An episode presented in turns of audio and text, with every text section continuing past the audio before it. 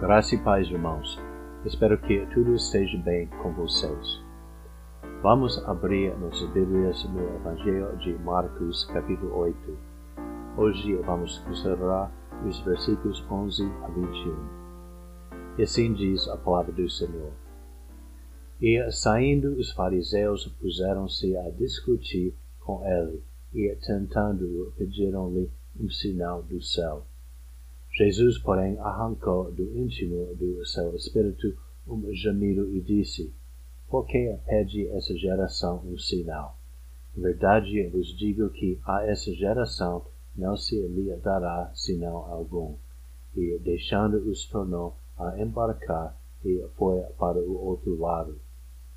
Ora, aconteceu que eles se esqueceram de levar pães, e no barco não tinham consigo senão um só preveniu-os Jesus, dizendo: Vede, guardai-vos do fermento dos fariseus e do fermento de Herodes. E eles discorriam entre si, e que não temos pão. Jesus, percebendo-o, lhes perguntou: Por que discorreis sobre o não terdes pão? Ainda não considerastes nem compreendestes? Tendes o coração endurecido? Tendo olhos não vedes? E tendo ouvidos não ouvis? Não vos lembrais de quando parti os cinco pães para os cinco mil? Quantos cestos cheios de pedaços recolhestes? Responderam eles, doze. E quando parti os sete pães para os quatro mil? Quantos cestos cheios de pedaços recolhestes? Responderam, sete. Ao que lhes disse Jesus, não compreendeis ainda? O ponto principal que eu quero destacar durante esse sermão é que a expressão da nossa fé deve fluir de um coração puro. Agradável ao Senhor é aquele que o procura com um coração puro. Isso quer dizer um coração que não é poluído com insinceridade, fingimento ou falsidade. O homem caído tem a tendência de enganar os outros, e ao fazer isso, ele acaba por enganar a si mesmo. Mas ele não pode enganar o Senhor. Nosso Deus perscruta até as profundezas do coração. Homem com o coração puro, por outro lado, procura o Senhor com sinceridade. Ele quer agradar a Deus, sem outra razão, além de ter um coração desejoso de agradá-lo. Então, durante esse sermão, eu tenho três pontos que eu quero destacar. O primeiro ponto é que o coração puro não precisa procurar sinais. O segundo ponto é que o coração puro pratica a religião com sinceridade. E o terceiro ponto é que o coração puro não sofre de cegueira espiritual. Então, acerca do primeiro ponto, que é o coração puro, não precisa procurar sinais, vamos considerar os versículos 11 a 13.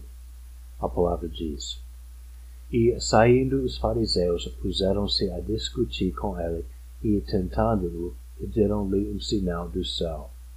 Jesus, porém, arrancou do íntimo do seu espírito um gemido e disse: Por que pede essa geração um sinal? Em verdade vos digo que a essa geração não se lhe dará sinal algum. E deixando-os, tornou a embarcar e foi para o outro lado. Depois de alimentar os quatro mil homens, bem como as mulheres e crianças que os acompanhavam, Jesus e os discípulos embarcaram para a região de Dalmanuta, como se lê no versículo 10. Ao chegar, os fariseus daquela terra confrontaram Jesus e começaram a discutir com ele. Os fariseus e outros líderes religiosos em geral se mostraram orgulhosos e sentiam ameaçados pela popularidade de Jesus. Por isto, podemos supor que, nessa ocasião, como sempre foi o caso, eles procuravam algum defeito nos ensinamentos dele para que pudessem acusá-lo de ser um falso mestre. Em tais confrontações, a sabedoria dele sempre os silenciou. Eles não podiam superar os argumentos dele, nem por seu conhecimento das Escrituras, nem pelo raciocínio deles. Ao ter tais recursos escutados, os fariseus desta vez tentaram outra estratégia, isso é, eles pediram um sinal do céu, como se lê no versículo 11. Se fosse o caso que Jesus não pôde produzi-lo, eles poderiam questionar a autoridade que ele reivindicava. Perante todas essas artimanhas, Jesus emitiu um gemido profundo. Desse jeito, ele expressou sua compaixão pelos fariseus perante a infindável tolice deles. Enquanto os líderes religiosos rapidamente surgiram para confrontar Nosso Senhor, eles sempre prejudicaram sua própria condição sem perceber. Jesus respondeu no versículo 12, dizendo, Por que pede essa geração um sinal? Em verdade vos digo que a essa geração não se lhe dará sinal algum. Ora, não teria problema pedir um sinal se o propósito fosse uma busca sincera de entendimento espiritual. O propósito de tais sinais foi mostrar a origem divina de uma proclamação, ensinamento ou qualquer outro tipo de revelação. Então, pode ser proveitoso receber um sinal quando a pessoa é receptiva à revelação. Porém, os fariseus sempre estavam prontos para rejeitar a doutrina de Jesus, quer com sinal, quer sem. Por causa dessa obstinação e resistência à verdade, o sinal serviria para endurecer seus corações, resultando em uma cegueira espiritual cada vez mais profunda. Se os fariseus tivessem corações sinceros, eles nem precisariam de sinais. Aquele que é receptivo à verdade pode reconhecê-la sem milagres, prodígios ou sinais. No caso do homem receptivo, o milagre só serviria para confirmar a autoridade da revelação e eliminando quaisquer dúvidas na mente dele. Isso de fato foi necessário na época do ministério de Jesus para confirmar a revelação realizada por meio dele e pelos apóstolos desde que o cânone do Novo Testamento ainda não foi estabelecido, foi necessário sinalizar a autoridade divina das Escrituras. Hebreus 2,4 se lê que Deus deu testemunho à salvação anunciada por Jesus por sinais, prodígios e vários milagres e por distribuições do Espírito Santo segundo a sua vontade. No versículo 12, Jesus afirmou que aquela geração em geral sofria do mesmo problema e por isso não receberiam um sinal. Como os fariseus, eles procuravam sinais sem sinceramente querer a orientação de Deus. Os corações deles não foram receptivos à verdade. Portanto, tais sinais só serviriam para endurecê-los e cegá-los ainda mais. O segundo ponto que eu quero destacar é que o coração puro pratica a religião com sinceridade. Acerca disso, vamos considerar os versículos 14 a 16. A palavra diz: Ora, aconteceu que eles se esqueceram de levar pães e no barco não tinham consigo senão um só. Preveniu-os Jesus dizendo: Vede, guardai-vos do fermento dos fariseus e do fermento de Herodes e eles discorriam entre si, e que não temos pão. Ao desembarcar daquela região, os discípulos notaram que tinham esquecido de levar pão. Foi então que Jesus os advertiu contra o fermento dos fariseus e de Herodes. É provavelmente o caso que os discípulos acharam que era uma questão de depender da hospitalidade de outros. Sem pão podia ser necessário pedir suas refeições de outros, e por isso pensava que Jesus estava dizendo que não devem jantar com os fariseus nem os herodianos. Se isso fosse o caso, significaria que ele estava chamando os fariseus e herodianos ímpios, porque foi o costume dos judeus evitar o convívio com ímpios. Contudo, não foi isso que Jesus queria dizer. Acerca dos fariseus, sabemos da passagem em Mateus capítulo 16 que ele estava falando especificamente sobre a doutrina deles. Essa doutrina foi caracterizada pelo imenso número de regras que os judeus incluíam nas suas tradições. Hoje em dia eles têm tudo isto em forma escrita, e só para dar um exemplo, sua definição de trabalho é dividida em 39 categorias. Cada categoria, por sua vez, contém muitas regras acerca daquilo que é proibido no sabá. Contudo, ao considerar o contexto dessa passagem, o que essas tradições têm a ver com a confrontação entre Jesus e os fariseus. Parece que a advertência acerca do fermento dos fariseus deve ter tido alguma referência ao desejo deles ver um sinal. Com efeito, a advertência tratava da fonte desses desejos, ou seja, a hipocrisia do coração deles. É isto que essas coisas têm em comum. A falsa religião deles, com as infindáveis tradições, procede da sua hipocrisia, e seu desejo de ver um sinal também procede dela. Isso fica mais evidente ao considerar que Jesus também chamou a hipocrisia fermento. Lucas 12.1 ele disse, acautelai-vos do fermento dos fariseus, que é a hipocrisia. A ideia atrás desse apelido é que o fermento sempre foi considerado uma impureza. O pão fermentado simboliza a contaminação, e é por isso que foi proibido aos judeus comer pão com fermento em certas ocasiões. Do mesmo jeito, o fermento do coração é a hipocrisia, porque é marcado por impureza ou falta de sinceridade. Portanto, quando Jesus avisou contra o fermento dos fariseus, ele estava falando sobre essa falta de sinceridade e tudo que procedia dos seus corações contaminados. Assim como eles pediram sinais sem querer a orientação de Deus para suas vidas, eles multiplicaram as regras da sua religião sem sinceramente querer agradar a Deus. Acerca disto, Calvino asseverou que tais tradições são enganosas, dizendo, ao colocar o culto espiritual de lado, as tradições do homem se vestem com disfarces e evanescentes, como se Deus pudesse ser apanhado por tais fascínios. Acerca do fermento de Herodes não se sabe exatamente em que sentido Marcos estava falando.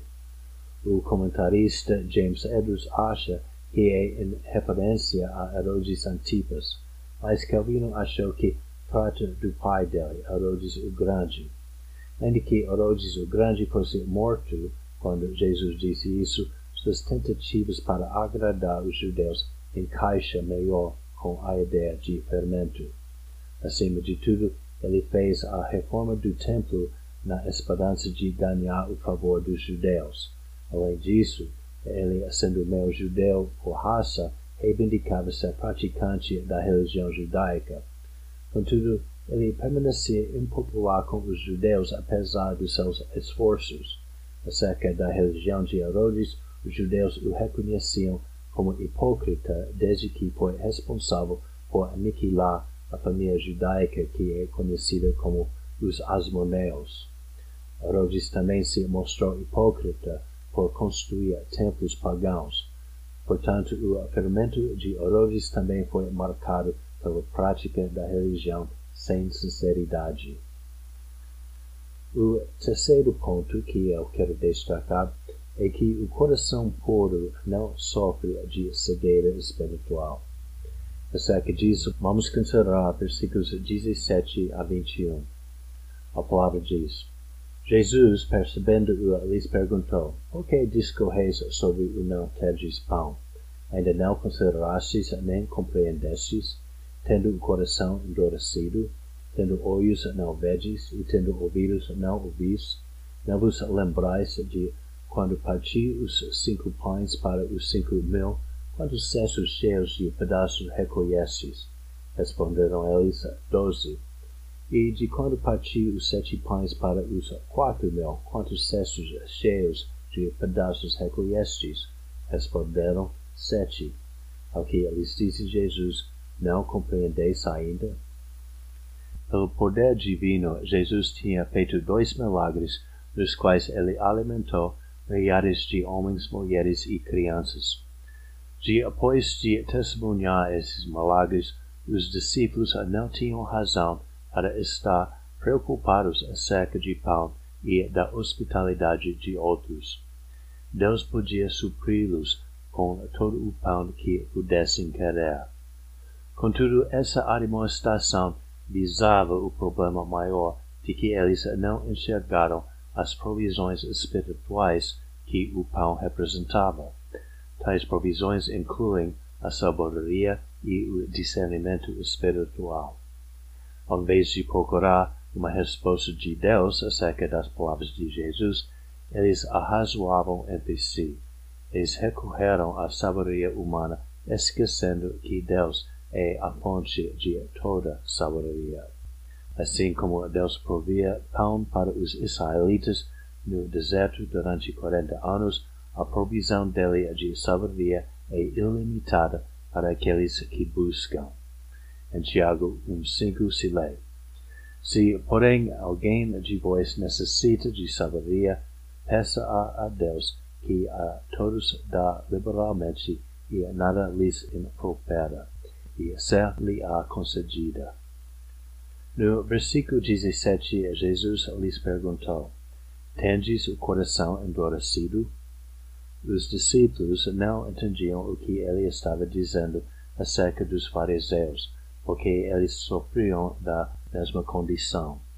O coração contaminado por uma perspectiva mundana não pode enxergar além das coisas temporais. É a cegueira espiritual. Os incrédulos são completamente cegos a esse respeito, porque eles são desprovidos de todo recurso espiritual.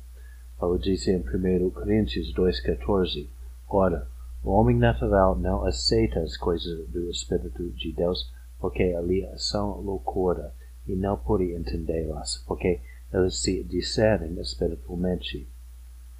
Os discípulos, por outro lado, deviam ter tido alguma medida de discernimento. Isso é evidente das expectativas e admoestações de Jesus. Porém, o crente também sofre de cegueira espiritual segundo sua maturidade na fé. Com nosso crescimento espiritual, adquirimos mais discernimento. Ainda assim, foi repreensível que os discípulos recorreriam aos meios humanos sem recorrer a Deus para ganhar entendimento. Isso não quer dizer que podemos esquecer de pastores e mestres.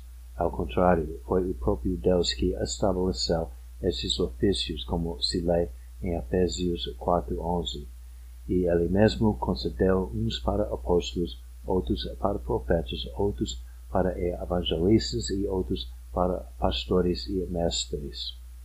A orientação e os ensinamentos de outras pessoas na fé é importante, mas somente na medida que elas falam segundo a palavra de Deus. Em todo caso, devemos buscar nossa aprendizagem com oração, lembrando que Deus é a fonte de toda sabedoria. Também devemos lembrar que isso deve ser feito com sinceridade e um coração puro. Jesus disse em Mateus 7,7: Pedi e dar-se-vos-á, buscai e achareis, batei e abrir-se-vos-á. Que o nome dele seja glorificado. Oremos. Querido Senhor, nosso Pai Celeste. Obrigado, Senhor, por tua palavra, obrigado pela redenção gloriosa de Jesus Cristo. Confessamos que somos indignos da tua graça e misericórdia e agradecemos que, apesar da nossa indignidade, o Senhor expressou tanto amor por nós. Pedimos, Senhor, a transformação das nossas vidas para que possamos ter corações puros corações dispostos a agradá-lo com toda sinceridade, corações capazes de discernir a verdade. Pedimos, Senhor, que esteja com cada um dos nossos irmãos e pedimos sua bênção sobre nossa congregação para que possa crescer com fidelidade. Agradecemos e louvamos teu nome santo, em nome de Jesus. Amém. Que Deus vos guarde e proteja, irmãos.